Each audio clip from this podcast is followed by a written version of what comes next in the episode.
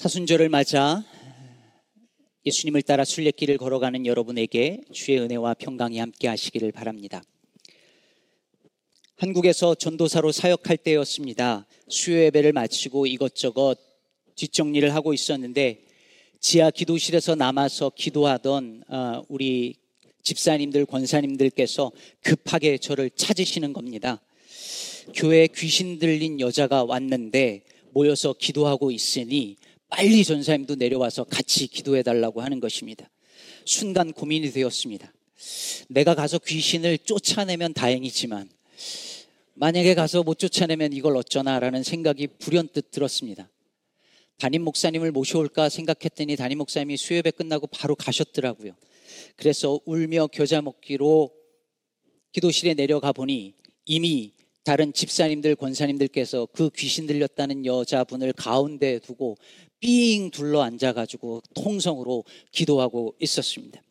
그 여자분은 정말 무서운 표정으로 두 눈을 부릅뜨고 이상한 소리를 지르고 있었고 교인들은 여기서 밀리면 안 된다 이런 생각으로 더 큰 소리로 소리를 지르면서 기도하고 있었습니다.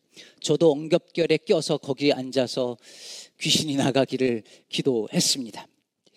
제발 하나님께서 이 전도사의 기도를 들어주셔서 이 순간 저 귀신이 나가기를 간절히 기도하고 또 기도했으나 상황은 점점 악화되기 시작했습니다.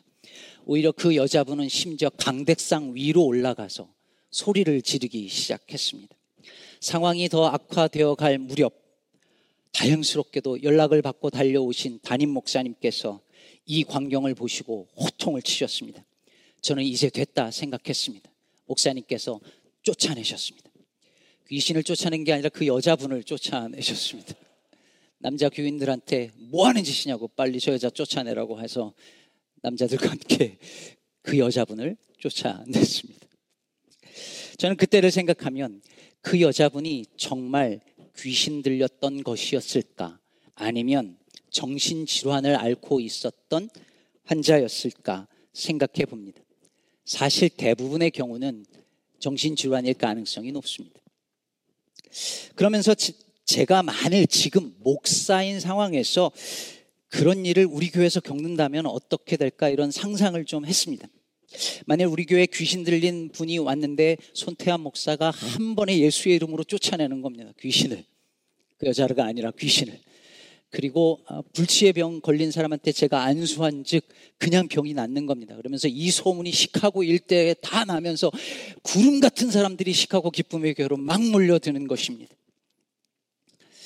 물론 제게 그런 일은 없겠지만 예수님에게는 그런 일이 있었습니다. 예수님이 귀신을 쫓아내시고 병을 고치는 일들을 수없이 행하자 수많은 사람들이 예수님께로 몰려듭니다. 그때 여러분 진짜 신기하지 않습니까? 예수님이 그 많은 기적을 행하셨는데 그 초자연적인 일들을 행하셨는데 그걸 보고도 예수님의 제자가 되겠다고 나선 사람들은 극히 극소수였다라고 하는 사실입니다. 그 말은 아무리 기적을 경험한다고 해도 그것이 오늘날 지금 내 눈앞에서 일어난다고 해도 그것이 내가 예수를 따르는 제자가 되는 것을 보장해 주지 않는다는 말입니다. 여기서 우리가 알 수 있는 사실이 무엇일까요? 예수님께서 귀신을 쫓아내시고 병든 자들을 고쳐내시는 이 초자연적인 행위는 기적이 아니라 무언가를 보여주는 하나의 사인이었다라고 하는 것입니다. 성경은 예수님이 행한 그것을 미라클이라고 말하지 않고 사인이라고 표현합니다. 즉 기적 자체가 중요한 것이 아니라 그 기적이 가리키고 있는 그 무언가 그 썸띵이 중요한 것이라는 말이죠. 그럼 그게 무엇일까요? 예수님의 그 초자연적인 행위가 드러내고 보여주고자 하셨던 했던 그것이 무엇일까요? 요즘 매일 성경 묵상 본문이 마가복음이고 마가복음 큐티를 하고 계시라 생각하는데요. 마가복음은 다른 복음서와 다른 몇 가지 특 징이 있습니다. 가장 대표적인 것이 뭐냐면 드라마라고 생각했을 때 마가복음은 아주 전개가 빠른 드라마입니다. 팍팍팍 돌아갑니다. 그래서 이 마가복음에 가장 많이 반복되는 단어가 뭐냐면 즉시, 곧, 마침 이런 단어입니다. 오늘도 본문에서 보면은 금방 찾아볼 수 있습니다. 21절을 보면 예수께서 곧 안식일에 회당에 들어가 가르치심에 23절에 마침 이런 단어가 나오고 29절에 회당에서 나와 곧 30절에 곧 그 여자에게 대하여 어, 예수께 어찌하오되 이런 단어가 반복적으로 진행됩니다. 또 한 가지 특징이 있는데 무엇이냐면 마태복음은 예수님의 가르침에 주목합니다. 누가복음은 예수님의 비유를 많이 다뤄요. 근데 마가복음은 예수님이 하신 말씀보다는 예수님이 하신 행동에 주목합니다. 예수님이 말씀으로 가르치기는 하시지만 여전히 마가복음은 다른 복음서에 비해서 몸으로 예수님께서 뭘 하시는 그것이 더 강조점이 있는 부분입니다. 따라서 우리는 마가복음을 읽을 때 예수님의 행동에 주목해야 해요. 예수님의 행동 하나 하나가 무엇을 드러내려고 하는지를 주목하는 거죠. 오늘 우리가 읽은 본문에 두 가지 사건이 나타나는데요. 먼저 두 번째 사건인 시몬의 장모를 고치는 사건을 먼저 잠깐 보겠습니다. 29절을 보실까요? 회당에서 나와 곧 야고보와 요한과 함께 시몬과 안드레의 집에 들어가시니. 자, 여러분 여기서 이 구절에서 예수님의 두 가지 행동을 주목해 보시죠. 먼저 예수님은 회당에서 나오셨습니다. 그리고 야고보 요한과 함께 시몬과 안드레의 집으로 들어가셨습니다. 어디서 나오셨다고요? 회당에서 나오셨습니다. 어디로 들어가셨다고요? 시몬과 안드레의 집으로 들어가셨습니다. 당시 회당은 유대교 지도자들이 모여서 율법을 가르치던 곳이었습니다. 유대인들은 오늘 본문 앞에도 나오지만 안식일이 되면 회당에 모여서 그들의 가르침을 받곤 했습니다. 그런데 예수님께서 바로 그 회당에서 나와서 시몬 베드로의 집으로 들어가십니다. 그리고 그날부터 시몬의 집을 예수님이 거하시는 거처로 삼으십니다. 마가복음에 보면 예수님이 곳곳을 돌아다니시면서 전도 여행을 하시고 나서 그런 다음에 집으로 들어가셨다라는 표현이 나오는데 몇 번 나옵니다. 근데 그 집이 예수님의 집을 가리키기보다는 바로 시몬 베드로의 집을 가리키는 것입니다. 그리고 오늘 보면 32절을 보면 해가 저물기 시작하면서 병자들과 귀신 들린 사람들이 막 시몬의 집으로 모여들고 있다고 말하고 있습니다. 앞에 사건이 안식일 때 일어난 일이기 때문에 해가 진단 말은 뭐냐면 안식일이 끝날 즈음에 사람들이 모여든 거예요. 그런데 33절을 보니까 온 동네가 그 문 앞에 모였더라 이렇게 말하고 있습니다. 그 문은 어딥니까? 시몬 베드로의 집 문이죠. 근데 여기서 재밌는 게 뭐냐면 바로 저기에 모였더라라고 말할 때 저 모이다라고 하는 뜻에 해당하는 헬라어 단어가 시나고라는 단어입니다. 시나고라는 단어가 뭐가 뭐와 닮았나요? 예, 시나고그. 회당이라는 단어 바로 시나고에서 파생된 말입니다. 그럼 지금 이게 무슨 상황일까요? 예수님이 지금 시나거그 회당에서 나와서 시몬의 집에 들어갔는데 사람들이 시몬의 집으로 시나고 한 거예요. 즉 시몬의 집이 새로운 형태의 시나거그가 된 것이죠. 그리고 지금부터 그곳이 이제 예수님의 사역의 거점이 되고 헤드커러가 되고 하나님 나라 운동의 거점이 됩니다. 나중에 교회가 생겨나기 전에 바로 이곳이 교회의 모태가 되었다고 볼 수 있는 것입니다. 그렇다면 여러분, 예수님께서 제자들과 함께 회당에서 나와서 시몬과 안드로의 집으로 들어갔다라고 하는 것은 단순히 예수님의 동선을 보여주는 것이 아닙니다. 예수님을 통한 하나님의 구원의 역사가 이제 율법을 전하는 회당에서 복음을 선포하는 새로운 제자 공동체로 옮겨갔다라고 하는 것을 보여주는 그림인 것입니다. 오늘 본문 21절에 보면 예수님이 안식일에 가버나움에 있는 회당에 들어가셔서 가르치시죠. 근데 23절 보니까 거기에 귀신 들린 사람이 소리를 지르는 거예요. 제가 전도사 때 경험한 그 일이 여기에서 일어난 거죠. 근데 25절, 26절 보니까 예수님께서 꾸짖어 이르시되 잠잠하고 그 사람에게서 나오라 하니까 더러운 귀신이 그 사람에게 경련을 일으키고 큰 소리를 지르며 나왔습니다. 예수님은 그 여자를 쫓아내신 게 아니라 그이 아, 사람 속에 있는 귀신을 쫓아내신 거죠. 근데 예수님이 귀신에게 나오라라고 말하고 나왔다라고 말할 때 이 나오다라고 하는 이 단어가 헬라어로 ἐξέρχομαι라고 합니다. ἐξέρχομαι.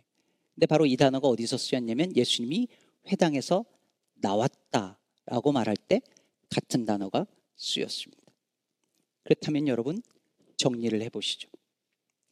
어떤 사람에게 귀신이 들어갔습니다. 그리고 그를 지배합니다. 근데 그가 회당 안에 있는데 회당에서 가르치는 율법은 그 귀신을 나가게 하지 못합니다. 율법은 사람을 자유롭게 하지 못하니까요. 포로된 자를 자유롭게 하는 것은 율법이 할 수 있는 일이 아니니까요. 근데 예수님께서 그 귀신을 꾸짖어 나가게 하십니다. 포로된 자를 자유롭게 하십니다. 이것이 기적입니까? 아니요. 사인입니다. 하나님의 나라가 임할 때 어떤 일이 일어난지를 보여주는 그 분명한 사인을 예수님께서 오늘 지금 시연하고 있는 것입니다. 그러므로 그 회당에서 나와야 합니다. 아무도 살려낼 수 없는 그 율법의 공간에서 나와서 포로된 자를 자유롭게 하며 사람을 살려내는 곳으로 들어가야 합니다. 여러분, 믿음은 어디에서 나와서 어디로 들어가느냐의 문제입니다. 애굽에서 나와서 가나안으로 들어가는 것이며 죄와 사망의 나, 라에서 나와서 의와 생명의 나라로 들어가는 것이며 어둠에서 나와서 빛 가운데로 들어가는 것입니다. 음란의 자리에서 나와서 거룩의 자리로 나 들어가는 것이며 죽임의 문화에서 빠져나와서 살림의 문화 속으로 들어가는 것입니다. 그것이 복음입니다. 사랑하는 여러분 혹시 당장 나와야 할 곳에서 아직 머물러 있는 것은 아닐까요? 소돔과 고모라에서 나왔음에도 불구하고 미련을 두고 그것을 다시 돌아보아 소금, 소금 기둥이 되었던 롯의 아내처럼 주저하고 있는 것은 아닐까요? 혹시 과거의 어떤 기억이나 트라우마에 빠져 있어서 나오지 못하는 분들이 혹시 계십니까? 끊어내지 못하는 중독이나 습관에서 빠져나오지 못하는 분이 계실까요? 헤어나올 수 없는 절망감 속에서 빠져나오지 못하는 분이 계실까요? 율법과 관습의 메인 종교, 내 욕망을 정당화해주는 가짜 복음, 그리고 사람이 주인 되어지는 그 가짜 신앙에서 빠져나오고 있지 못하는 건 아닐까요?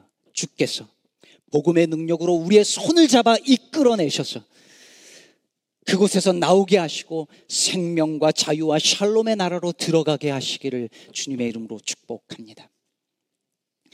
예수님과 제자들이 회당에서 나와서 들어간 집이 어디였다고 했죠? 시몬과 안드레의 집. 시몬과 안드레가 형제니까 그 형제 집으로 들어간 것입니다. 그런데 잠시 후 이제 그 집은 더 이상 시몬과 안드레의 집이 아니라 예수님이 주인 되는 집이 됩니다. 30절에 보니까 들어가 보니 시몬의 장모가 열병을 앓고 누워 있습니다. 예수님께서 장모에게 찾아가서 손을 잡고 일으키시니 열병이 떠나갑니다. 그리고 즉시 일어나 그 장모가 예수님과 그 제자들을 수종 들었다라고 말하고 있습니다.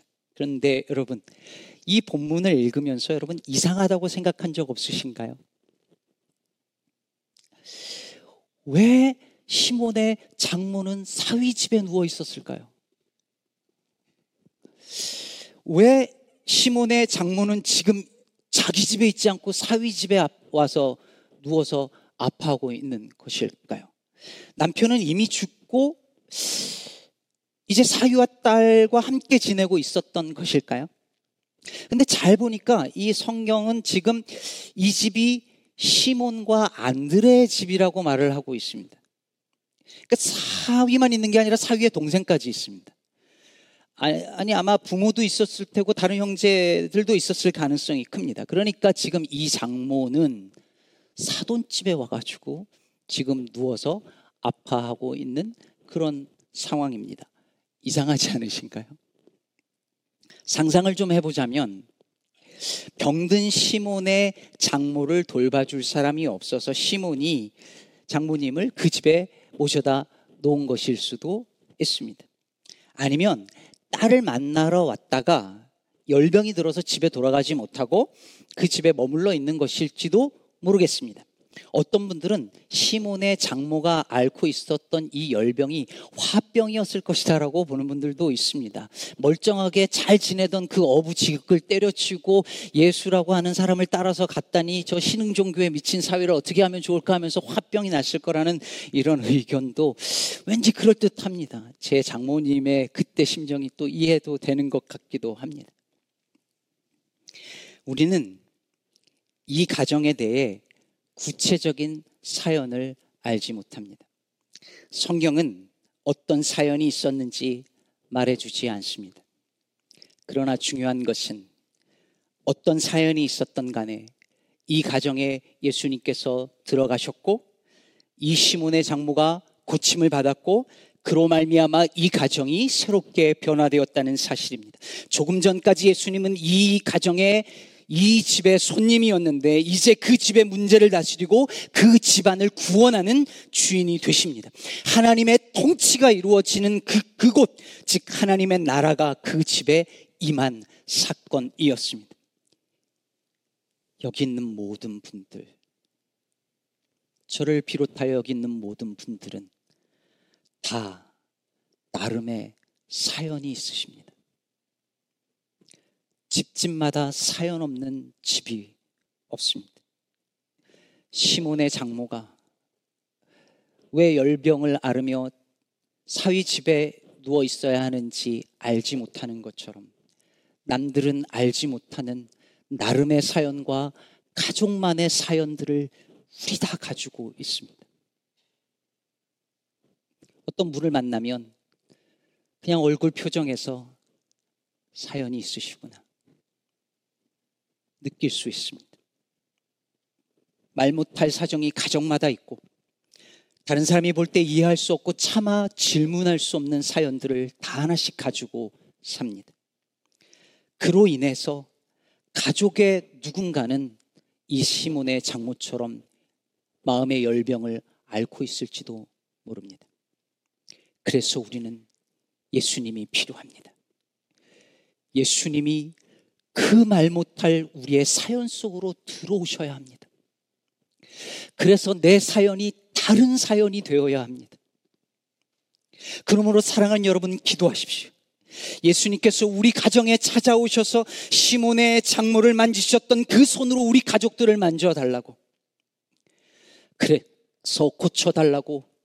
그래서 우리의 사연이 바뀌어지고 다른 사연이 되게 달라고 기도하시기를 바랍니다. 부디 주님께서 나의 이 기막힌 사연 속으로 들어오셔서 나와 우리 가정과 우리 공동체의 사연이 하나님 나라 이야기의 일부가 될 수 있도록 기도하실 때 하나님께서 그 기도를 들어주실 줄로 믿습니다. 여러분 오늘 말씀은 나가고 들어오는 것에 관한 말씀입니다. 예수님께서 회당에서 나와서 시몬의 집으로 들어간 것처럼 어디에서 나와서 어디로 들어갈까의 문제입니다. 여러분은 지금까지 살면서 어디서 나와 어디로 들어가는 인생을 살아오셨고 살아가고 계십니까? 오늘 말씀은 또한 귀신과 열병이 나가고 예수님이 들어오시는 것에 관한 이야기입니다. 내 안에서 나가야 할 것은 무엇이고 들어와야 할 것은 무엇 혹은 누구이냐에 관한 말씀입니다. 요즘 나를 너무 사로잡고 있어서 내 보내어야만 하는 그 생각, 그 감정은 무엇입니까? 그리고 내 안에 모시어 들어야 할 그 생명의 말씀은 무엇입니까? 누구입니까? 어제 하루 일정으로 잠깐 뉴저지를 다녀왔습니다. 몇 분에게 말씀을 드렸진, 드렸는데 제가 뉴저지에 목회하던 세빛교회를 사임하기로 마음을 먹고 발표하기 전날에 제가 그 부모님처럼 생각하는 노 부부 장로님이 계셨습니다. 아, 자식이 없, 없으셔서 제가 그렇게 해드리려고 애를 썼습니다. 에, 발표하기 전날 그 두 분께 미리 말씀을 드려야 될 것 같아가지고 되게 찾아갔는데 말씀도 아직 드리지 않았는데도 장노님께서 목사님 저희 죽을 때까지 장례 다 치러주고 가셔야 돼요 그러는 거예요. 그래서 차마 입이 안 떨어져서 말씀을 못 드리고 그냥 돌아와서 주일날 발표를 했더니 장노님 와이프 장노님께서 에, 점잖으신 분이거든요. 목사님 어제 괜한 소리 해서 마음 쓰게 해드렸습니다. 죄송합니다. 잊어버리세요. 그러는 거예요. 너무 마음이 아프고 눈물이 나서 제가 시카고 또 나오면서 장로님 돌아가시면 제가 장례는 못 치러 드려도 상주 역할은 제가 할게요라고 말씀을 드렸고 그저께 남편 장로님께서 돌아가셨다는 이야기를 들었습니다. 그래서 토요일이라 부담스러웠지만 다녀왔습니다. 어, 비행기가 좀 늦게 출발해서 11시에 출발을 해가지고 아, 2시쯤 도착해서 4시 장례식 참여하고 아, 밥 먹고 6시에 다시 차 해 가지고서 비행기 타고 밤에 돌아왔습니다. 아, 5년 넘었죠. 5년 반 만에 제가 목회하던 교회 예배당에 들어갔더니 앞에 이렇게 관이 있었습니다. 앉아서 기도하면서 그 관을 보며 그런 생각을 했습니다. 아마 이 설교를 준비하고 있었기 때문에 그랬을지도 모르겠습니다. 인간의 일생을 요약을 하면 어머니의 뱃속에서 나와서 관 속으로 들어가는 거구나. 아무리 화려한 인생을 살아도 결국 관 속으로 들어가는구나. 근데 장례 예배가 진행되는 동안에 그리고 장로님의 마지막 그 환한 사진이 스크린에 뜨는데 마음속에 그런 생각이 들었습니다. 예수를 믿는 사람의 마지막 들어갈 곳은 관 속이 아니라 하나님 아버지의 품 속이구나. 그게 너무 선명하게 제게 다가왔습니다. 영접하는 자, 곧 그 이름을 믿는 자, 즉 예수 그리스도를 우리의 삶 가운데 모시어 드리는 사람에게는 하나님의 자녀가 되는 권세를 준다고 약속하셨습니다. 그러므로 여러분, 여러분의 일상과 세상 속에 예수님을 그 주인으로 모시어 드리십시오. 생명의 말씀을 여러분의 마음속에 간직하며 사십시오. 여러분이 들어갈 자리가 바뀔 것입니다. 죽은 뒤에만 바뀌는 것이 아니라 이 땅에 살면서도 주께서 우리를 욕망과 두려움의 자리에서 끌어내셔서 포로된 자를 자유롭게 하고 사람을 살리는 샬롬과 자유와 생명의 자리로 들어가게 해 주실 줄로 믿습니다. 우리 기쁨의 교회가 아무도 살려내지 못하는 회당 같은 교회, 그래서 그곳에서 빠져나와야 되는 교회가 아니라 우리 교회 들어오는 자마다 그를 묻고 있었던 그것들이 떠나가고 소망을 가지고 살아갈 이유를 발견하는 그런 교회 되기를 축복합니다. 세상 어디도 갈 곳 없는 그 사람들이 우리 교회 문 앞에서 저곳은 들어가도 되겠구나. 저 교회는 들어가도 안전하겠구나. 저기 들어가면 내가 살 이유를 발견할 수 있겠구나. 소망을 얻는 그런 교회 되기를 바랍니다. 사순절 순례길에 우리의 출입을 주께서 지켜주시기를 우리 주 예수 그리스도의 이름으로 축복합니다.